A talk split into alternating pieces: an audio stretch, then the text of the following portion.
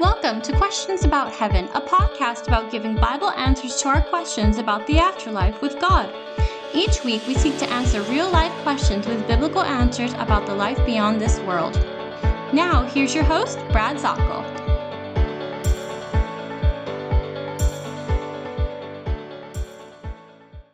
A very, very good day to you. My name is Brad Zockel, and you are listening to the Questions About Heaven podcast. A wonderful, wonderful day, and I hope you had a great Thanksgiving. Everything was just wonderful and digestible, and the family all got along, and you just had a great time. I'm here in the barn studio, and yes, I did have a wonderful time. I'm just about over this cold. It has hung on for about the space of about nine days now. But I can't complain. I had my fill of pie and especially, especially mashed potatoes. I do love homemade mashed potatoes, and so I was an absolute thief at the table and taking as much as I can. So, boy, I paid for it, man. I'm telling you what. My stomach was hurting, but worth every bit of it. And I hope that you had a wonderful time. We were able to share our favorite Psalms around the table and uh, sharing blessings from God. We read Psalm 148, Psalm 116, Psalm 160. I'm sorry, 150. There are only 150 Psalms in the uh, book of Psalms, and just wonderful promises. And even took a look over in Isaiah 65 at some of the prophetic uh, teachings there about the new heavens and the new earth. And so I just want to share with you what a wonderful time we had and being able to share these things from our talks about heaven. Listen, I want you to know that um, if you want to send, you're looking for a Christmas present to send to your dear ones, maybe some that are unsaved, then we have two books offering based on the most asked questions that I have whenever I'm on my social media ministry. And that would be uh, a book called Heaven, The Adventure Begins. And we have another book what is Heaven All About? And they're both available on Amazon. And each of the purchases, a portion of this goes toward our ministry, helping us move along as I am preparing the 2024 calendar and moving about. Last year was so much fun, and I'm looking forward to doing that again. If you'd like to learn more about us on our webpage, we'll then go to the, that's T H E, theheaventour.com, C O M, theheaventour.com. Included in there is a map of where I have been, and it's going to include where I'll be going this next calendar year. And also, there's a section called Heaven Questions. You can put in a phrase uh, that might be based on a question you have about heaven. Every video that I've made through the different social media, and I have put in those key phrases, it'll pop up. You might have one, uh, a question about a particular subject in 12 or 15 different videos. They're all one minute to two minutes long. They'll come up and give you those answers. And so you can find that on theheaventour.com. Now, right now, we are starting our Christmas countdown, the Advent teaching. If you go on live streaming in the morning on YouTube at 8:30 uh, a.m. first of all Eastern Standard Time, you can go to TikTok 8:30 to 9:25 we have our Christmas countdown and that includes a Q&A time uh, like we always do. Then we move over to YouTube at 9:30 a.m. Eastern Standard Time and from 9:30 to 10:30 we also have a continuation of that study adding a few new things along with that. And we will have people that will trudge on over from TikTok into YouTube carrying on for 2 hours they're here listening. How anybody would want to listen to me for 2 hours is beyond me, but hey, they do it, and I appreciate that so much. And included in the TikTok time is uh, a half an hour of a Q&A, and then included in the YouTube time, we have a half an hour of Q&A. You can type in your questions. And so uh, I invite you there. We're starting off, we started off yesterday in our Christmas countdown, and that's what we're going to do with our podcasts. So if you're not able to make one of the social media um, outreaches, on one of the, uh, the social medium of uh, Instagram or maybe uh, YouTube or even Facebook. I'm on Facebook too.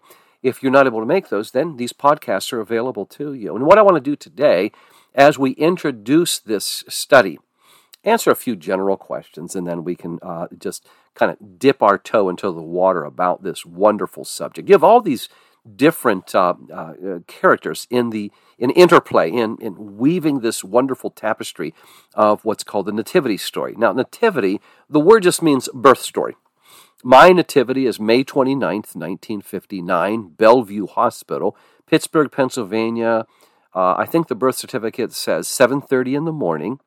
Uh, from what I hear, the weather was fine uh, throughout uh, the Steel City, and I was born to Glenn Albert Zockel and Catherine Rose Zockel. That's my nativity story. It's my birth story, and you have one too. Uh, the date, the time, the situation concerning the day of your birth. Well, with Jesus, this is so sacred and so honored. It's sort of like the word almost became exclusive to the story of Jesus' birth. And rightfully so. I mean, you know, it, it, it's giving us this information of a very, very sacred thing. And so we have a, a wonderful story, which is known as the Nativity story. Where do we find it? In, in the Bible, where do you find this? Well, there are four biographical books talking about Jesus. The Jesus biography books are Matthew, Mark, Luke, and John. And you're going to find two of those four books deal with the Nativity story. That is Matthew and Luke. Now, where in those books? You'll find it in Matthew chapter 1 and 2 and in Luke chapter 1 and 2.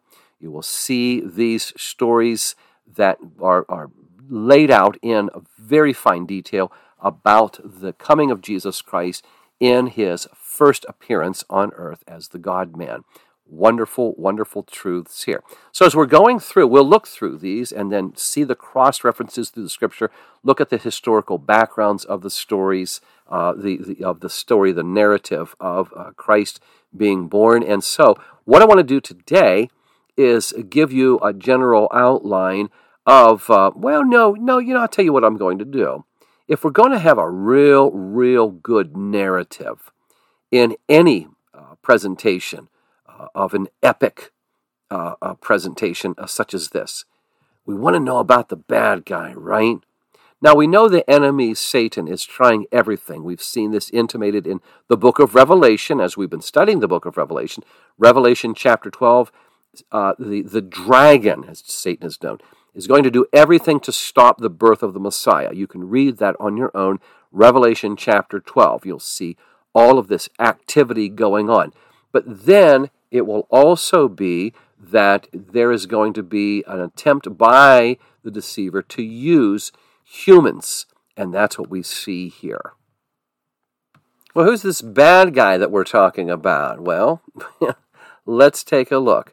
We have somebody that may be on your radar as being, well, this isn't the greatest guy, you know, and after all, he did cause for, you know, a disruption. And yes, he did try to stop uh, Jesus in his infancy. But let me tell you more about this one known as Herod.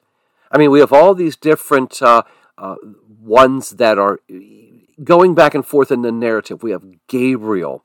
There's even Simeon, Anna, uh, Anna that is involved in stories later on as Christ is growing up. the wise men, great intrigue. We'll talk about this.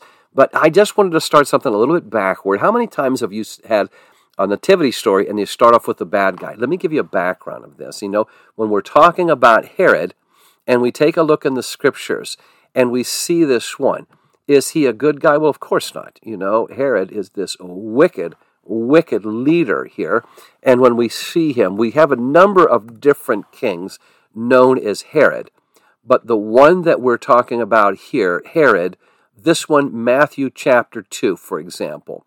Now, when Jesus was born in Bethlehem of Judea, in the days of Herod the king, there came wise men from the east to Jerusalem, saying, Where is he that is born king of the Jews?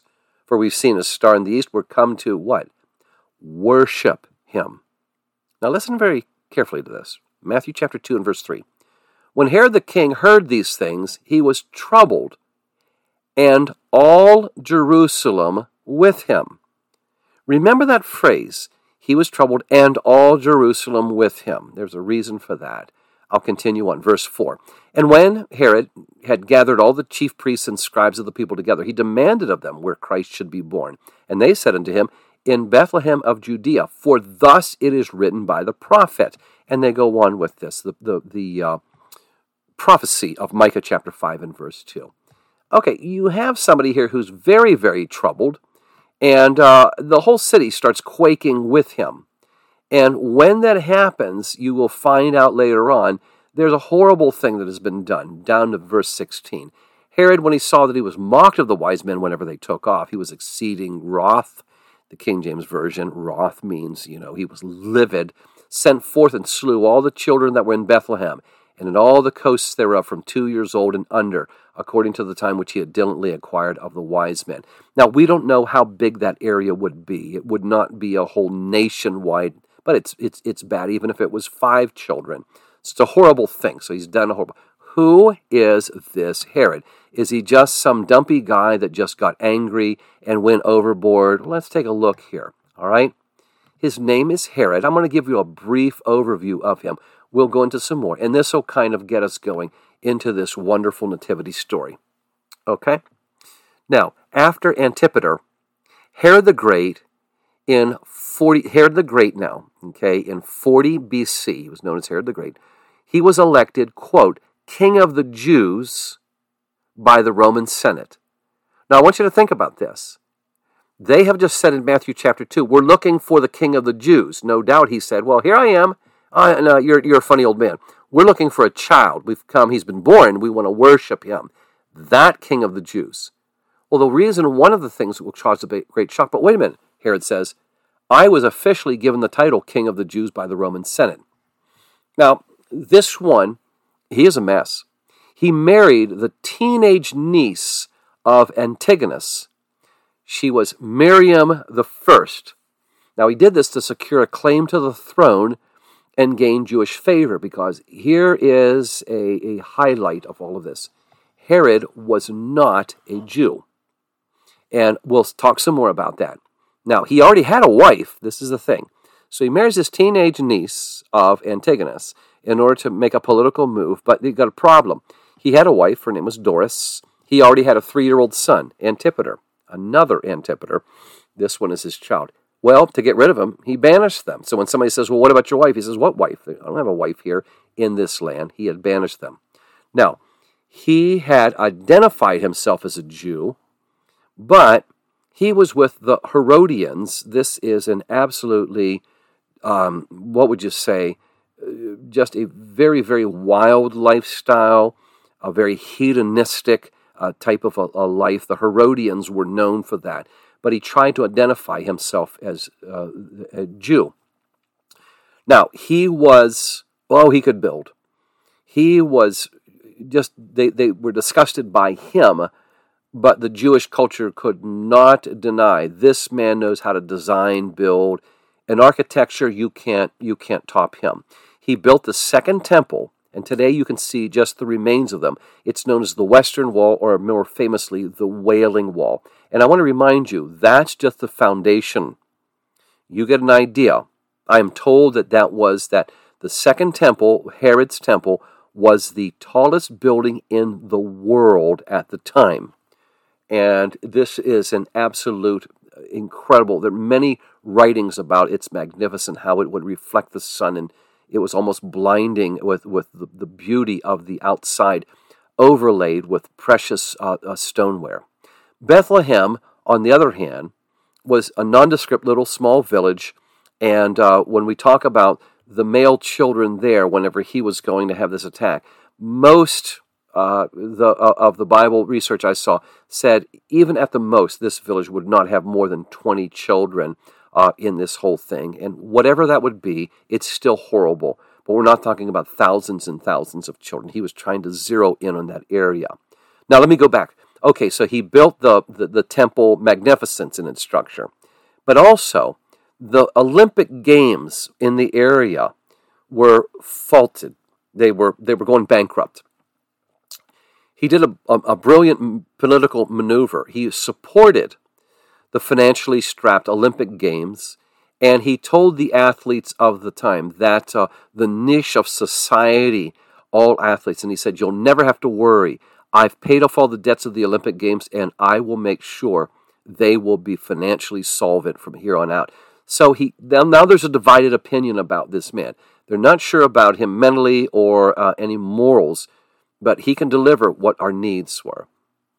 He would die of a horrible death uh, and all. When I was in Israel and I was over to uh, his Herod's castle, I don't even know how to explain it. It was magnificent, even in its ruins.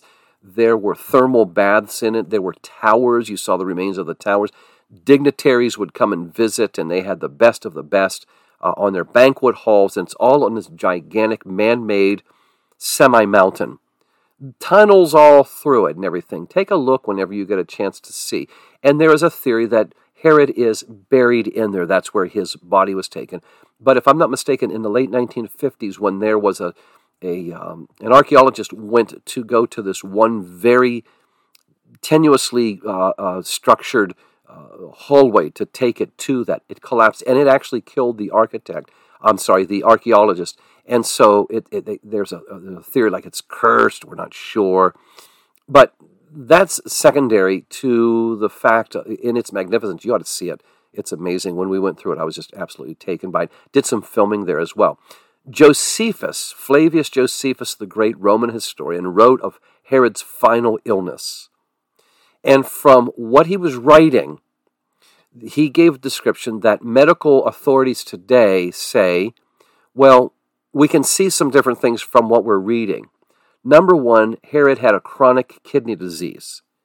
And this pain could have brought on sleeplessness, brought on depression, brought on paranoia, but even more so, he had Fournier's gangrene. And on this podcast, I cannot even begin to tell you what this is. It is horrifying. The lower extremities, um, the, uh, may I say delicately, the private parts become gangrenous on both sides. Uh, the, uh, the rectum uh, becomes shredded. It's unbelievable. I can't even show pictures in the classroom there. It, it's unbelievable. And you can't sit. Uh, it is treatable today. It wasn't then. And so he has a slow death, which would be akin to leprosy at that time. No wonder he was so paranoid of everything. And they say, most medical experts would say, well, this would obviously bring about depression, paranoia. And uh, then on top of that, the, there's a description of worms, putrefaction, which would be scabies.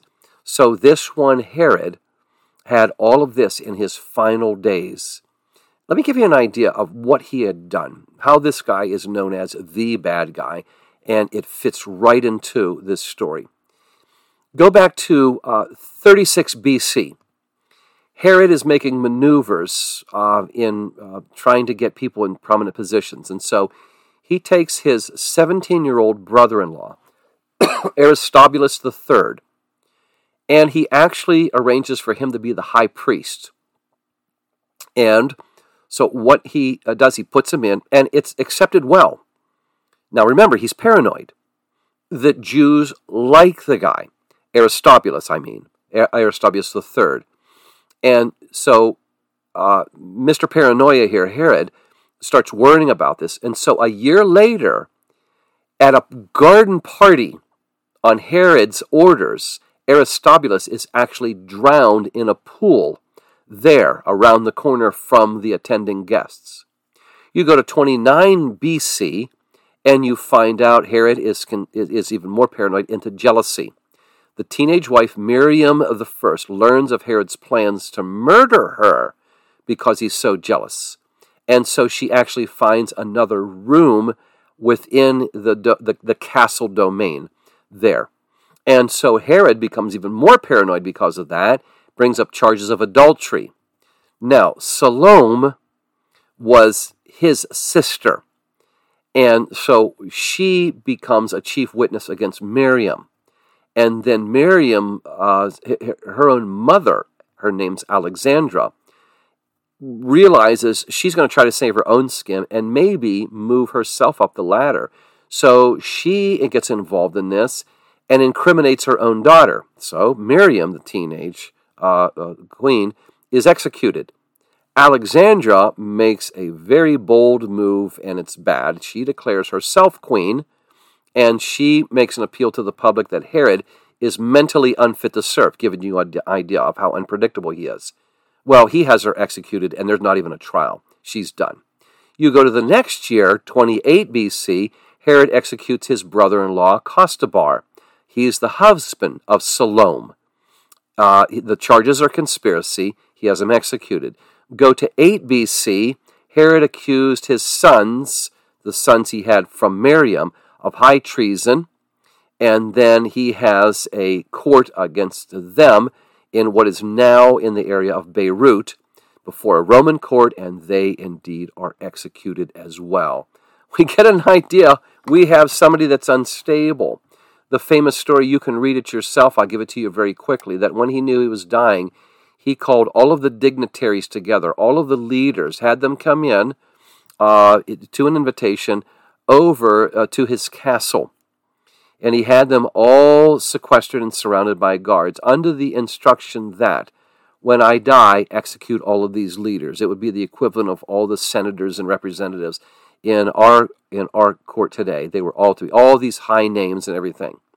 Well, the time came when he was dying. He said this: They may not rejoice at my passing, but they will remember my passing as a day of mourning, because I'm going to have everybody else uh, killed.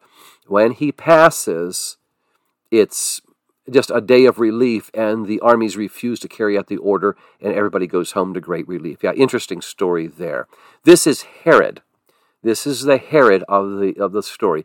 We're understanding this is a very wicked king at the time of Christ's birth, and so you get a bit of a background to understand how really unstable life was. And so his paranoia when they say we've come to worship the the real King of Jews he's been killing people indiscriminately, and so all of Jerusalem finds out he's agitated. They become paranoid themselves. Is he going to go after our neighborhood, our people, and such? And so uh, we see that going on. Well, there's more I can say, but I see I'm already out of time. So we're going to continue in our Christmas countdown, the Advent, in learning about different things about the Nativity you may not have known. Hey, this is Brad Zockel. Thank you so much for being with me, and Lord willing, we'll talk soon. In order for the Heaven Tour to continue fulfilling our mission, we humbly ask for your support. Your generosity allows us to continue to proclaim and explain the biblical truth of heaven and to mentor many. All eligible donations are tax deductible, so please prayerfully consider an end of year gift. You can send your gift to the Heaven Tour, P.O. Box 795 Pickens, South Carolina 29671. Thank you and have a blessed Thanksgiving.